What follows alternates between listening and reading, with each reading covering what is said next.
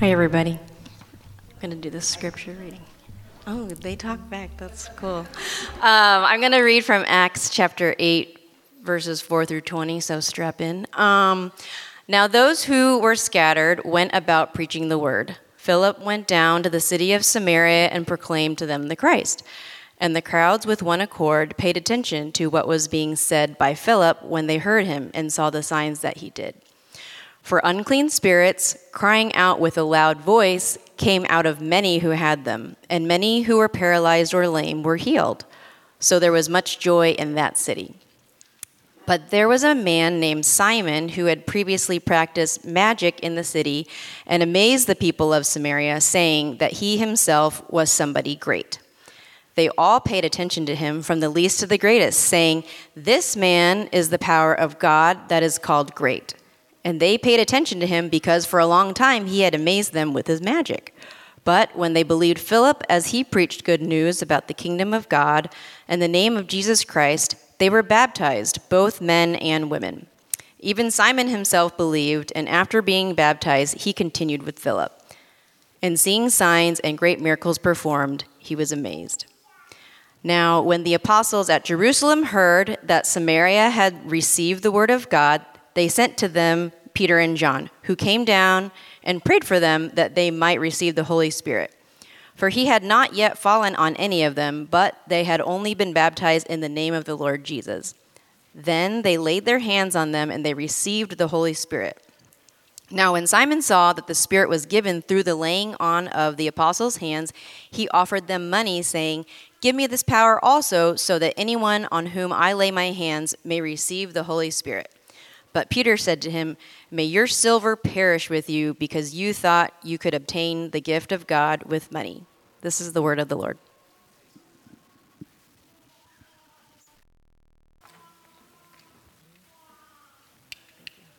Thank you.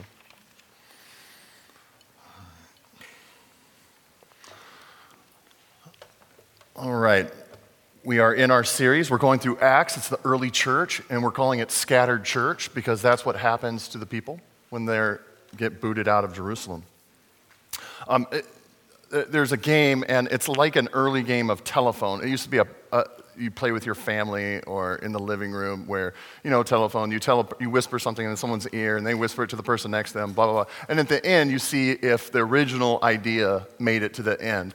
And there's a, a game that's called Telestrations, and it's kind of an update that you play with your family. And um, I, I would, let me just say this never, ever, ever play this game with my family. Okay, just never do it. I love it with my family, but I don't think you should because the original idea or word that you get from the card could be banana. And it ends up being a rocket riding a T Rex through a storm of ninja stars in my family. And everyone is in, they're like, who did it? Who, me- who purposely is messing up? The, the original idea was banana. That was easy to draw, people. That was easy to draw. Uh, I say this is this, is when we play with that t- game with my family, the end is just bizarrely different from the original idea. And we can come to Acts and look at early Christianity, the original idea, and we might be able to say this oh, okay, um, they must have been extra spiritual. They must have had an extra helping of the Holy Spirit. They, and, and some of them actually had eaten with Jesus, so maybe that was the extra that they had that we don't have. And so, whatever we see in Acts, we're just not going to see in modern day 2023 in, in Southern California. We're just not going to see that. Let me ask you to consider something. What if we are the ones with the bizarre different ideas in 2023? And the original idea is very, very simple. Would you consider that with me this afternoon? Because when we take a peek at Acts, we're going to see how the early church operated so that there was this massive unleashing of power and dynamism in the community of God and in the world beyond the community of God. And so we're going to see that the original telestration idea, if you will, isn't bizarre or wild. I would submit to you it's maybe been left unpracticed, untried, or maybe forgotten. Uh, this is what I want us to consider. What was the early mission of the Jesus followers in Acts? What was it about their mission that produced this vitality? Now, I, will say this is that's sort of corporate speak nowadays. Your mission, right? Uh, like uh, you get online, there are personal mission statements you can make. There are couple marriage mission statements you can make. There are family mission statements. If you have a startup, if every company has a mission statement. We have a mission statement as a church, right? And so you can begin to think, okay, maybe that's just corporate corporate speak. But if you go back to Acts, mission just means this. It just means sent. Just means sent. So what it means is an order from outside of you has told you to go do something. You were sent to go do it, and the order is outside of yourself. You didn't come up with the mission yourself. That's what we see in Acts. So, in Acts 1, um, you'll see this is Jesus is really, really clear about what his mission is for his people.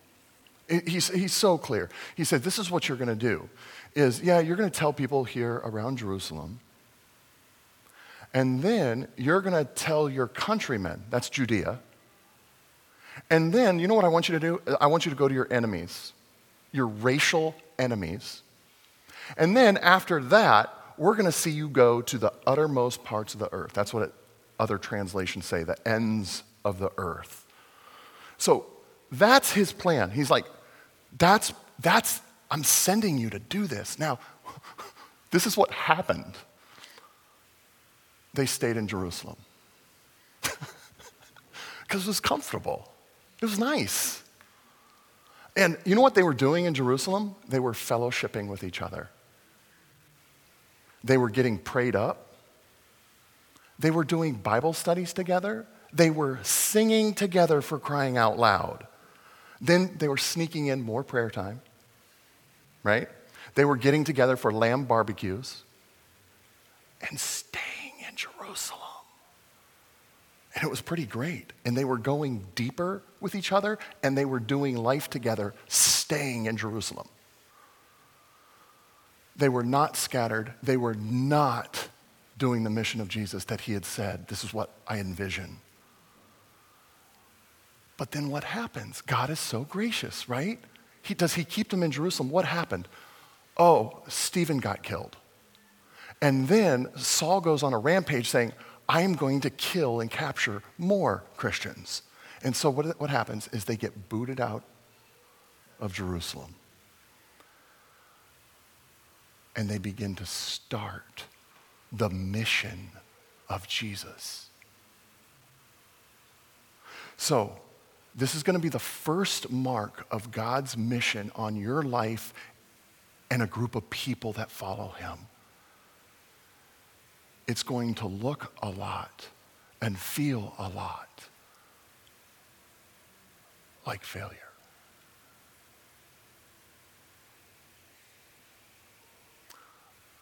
I wanted to say always, but let me just tell you often, often, often,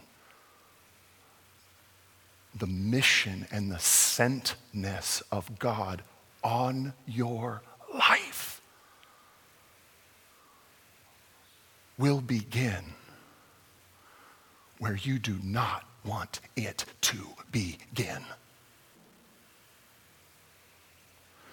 I'm, I'm going to tell you this. That is to say, this is that pain, difficulty, all the things going wrong, where your expectations get diminished and derailed about how you thought life should have worked.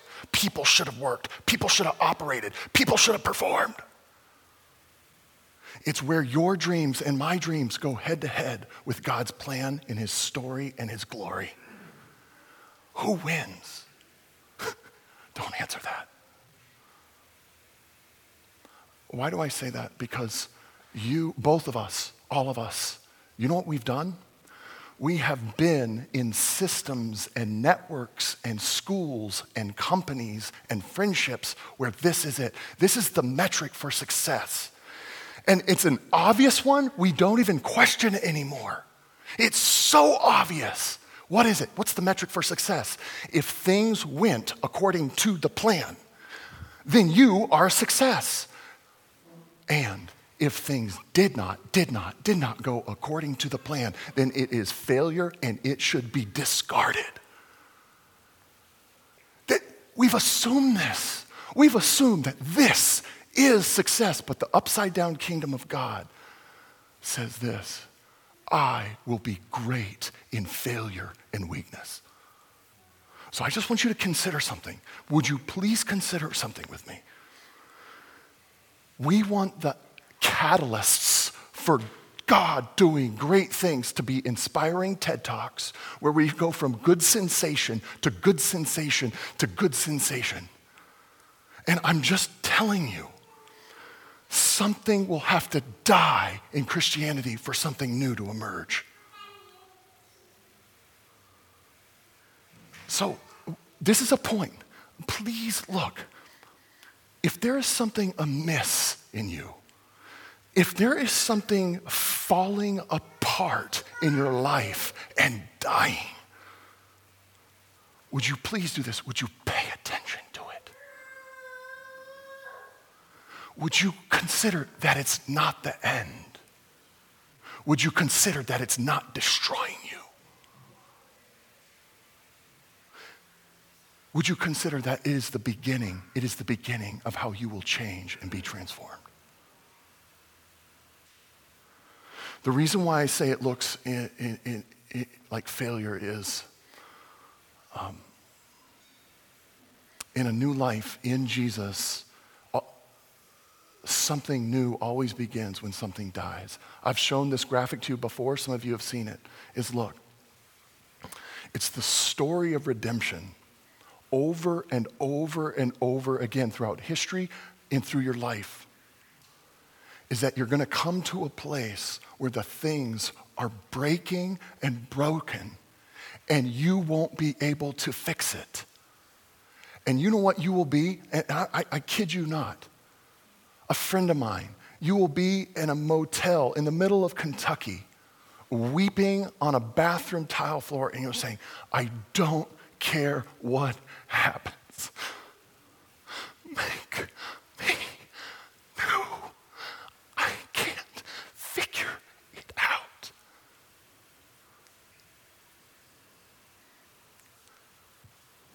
I, I'm just saying, your own Savior is the very blueprint of this idea.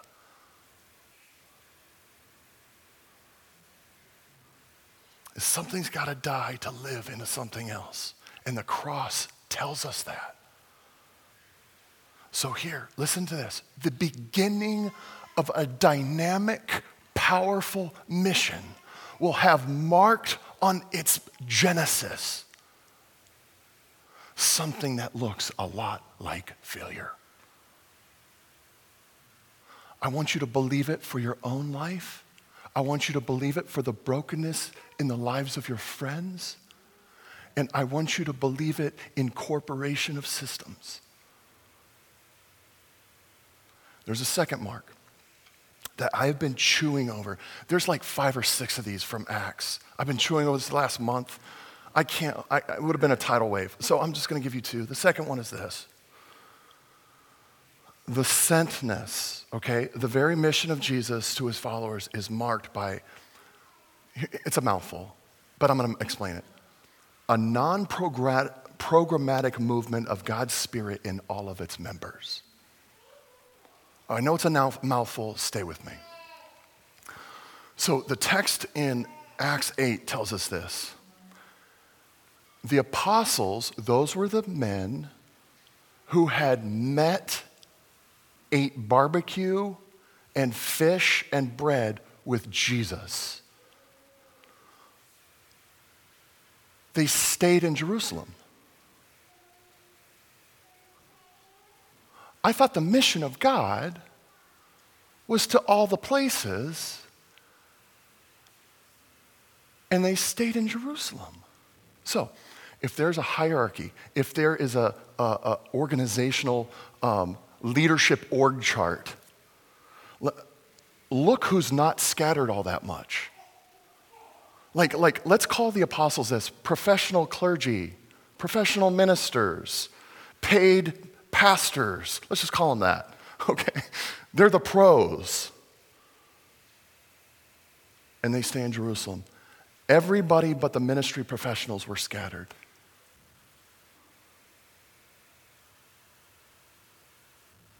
They were the sent ones. Now, it was in their pain, it was in their loss of property and respect, in the lives of some of their children or parents.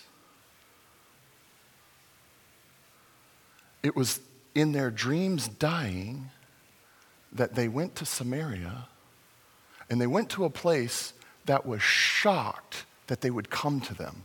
You are even speaking to me? Uh, the, Hebrews, if you were a Judean, you would, it's, they have real accounts of this. You would walk around Samaria, even if it increased your, your trip by a week. Like, I just have nothing to do with. So, to come in a stunning way and care and speak and eat and say, I'm going to live here now and talk with you and know you and be your friend. This is stunning what, what happens. And it's with everybody that is not a ministry professional. Look at this. This is in verse 4 5. Now, those who were scattered went about preaching the word. Philip went down to the city of Samaria and proclaimed to the, the Christ. Okay, isn't that kind of, um, this is, that, doesn't that sound incredibly churchy and impossible? All of these non professional Christians were preaching the word. Doesn't that sound like, hey, we should probably get a professional minister in there. I mean, we'll, we'll, WhatsApp Paul and Peter, or not Paul yet, we haven't got to that part. Peter, please. What, it sounds very preachery, but this is what they were doing is they were announcing. And what that meant was this, is they were announcing good things over people's life because of the work of Jesus. And I want you to see this incredible shift. Suddenly, suddenly, suddenly, the scattered people were not ministry consumers. They became ministry providers.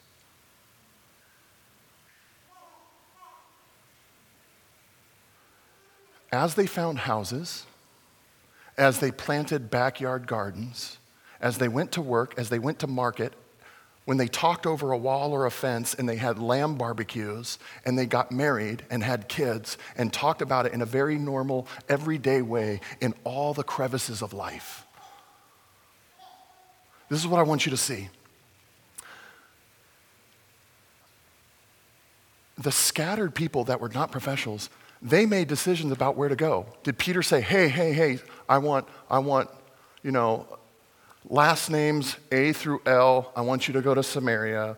Last names, you know, what's after L? Thank you. Go to Macedonia. Like, no, no, no. They made all the decision where to go, what to do, how to do it, how to announce it.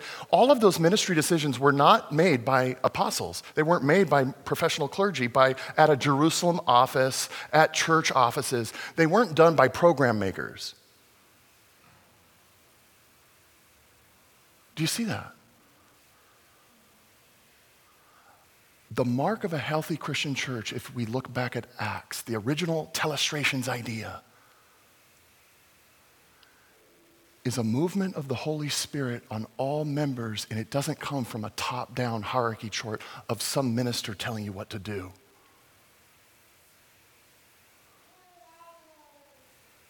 Uh, would you consider this for a moment? Would you consider the Western American church has gotten really good at producing programs that are religious product that are bought? And it is in the interest of a church to do them so well so you will always buy it from them and you won't buy it from them. Would you consider that the American church does not look like Acts. Would you consider that maybe you have wanted a program and I've wanted a program instead of an every member occupied by the Holy Spirit doing ministry as a provider and not a consumer? This is from Acts. Now, there's a great question. All right, great point, Tim. What do we need professional clergy for? I'm just walking out the side door. Verse 14 to 16. Now, when the apostles at Jerusalem heard that Samaria had received the word of God, they sent them Peter and John. Because they didn't have the Holy Spirit, they'd been baptized. We believe we're baptized. They didn't have the Holy Spirit. And so the apostles came and laid hands and get, had the Holy Spirit. Now, why? This is so strange about the Christian church. This is what I want you to see is that there isn't a stringent command and control or programs from some church office. But it doesn't mean that everything is individualistic anarchy either. Why? The, the, apostles went down there and they said, We want to recognize to see what's happening in Samaria is the same thing that Jesus talked about. So the apostles, the professional clergy, if you will, they're just accrediting it. You're like, Whoa, wow, God's work is real. That is true. That's consistent with the Jesus I know. Um, I have a father in law who um, owns a, a franchise, um, Sport Clips. It's like a haircut place. And it, it's funny is they give their franchisees um, a lot of liberty to do a lot of things, but they also have a list of all the things you got to do. And yet the stores have to look a certain way. And so someone from corporate will come in and say, Oh, I just want to see if it's consistent with our brand. I want to see like what you've put up on the walls in the and the sports memorabilia. I want to see if it's consistent with how we would do it in our corporate offices. See, that's what's happening. You can do, you own it, it's yourself. You can do a lot of different things, but we want to see if it's accredited. It's the same thing. Um, the professional clergy came to see if it was right and consistent with God's word. Jesus in person and God's word. This leads to something. This leads to a stunning exhibition of innovation. When you don't just have one office or one person saying, I have all the ideas,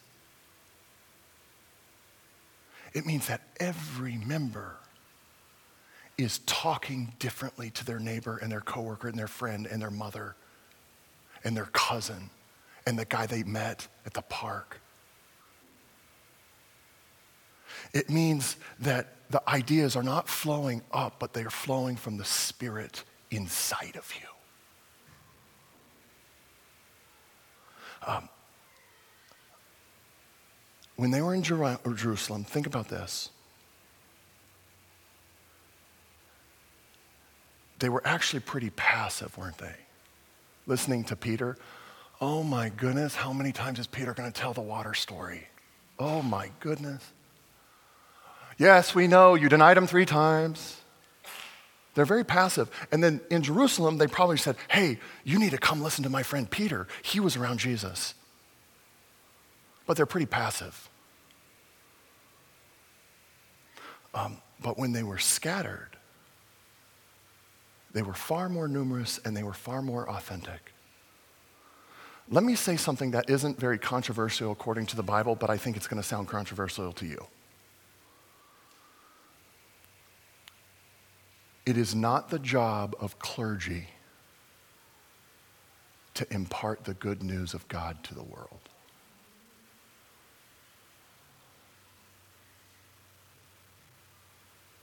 It's not. So, it's not prof- professionals, it belongs to everybody. Let me repeat this again. The very mission of Jesus to his followers is marked by a non programmatic movement of God's Spirit in all of its members. Now, what is this good news that Philip was talking about?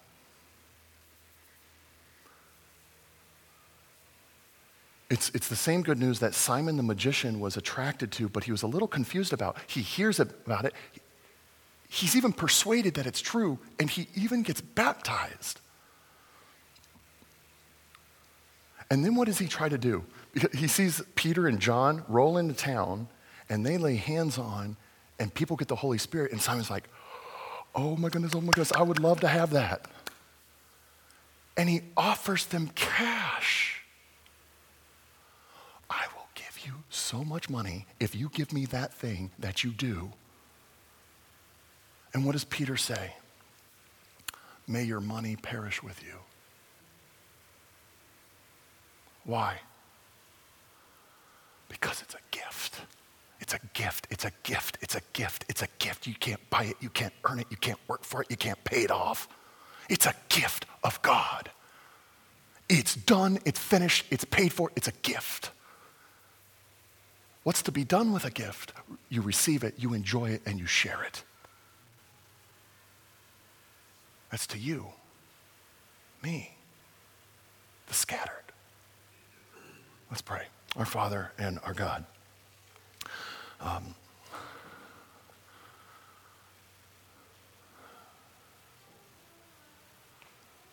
you have sent every last one of us.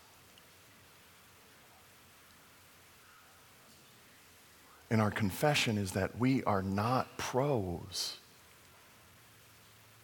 We feel like we don't know enough of the things to do the thing.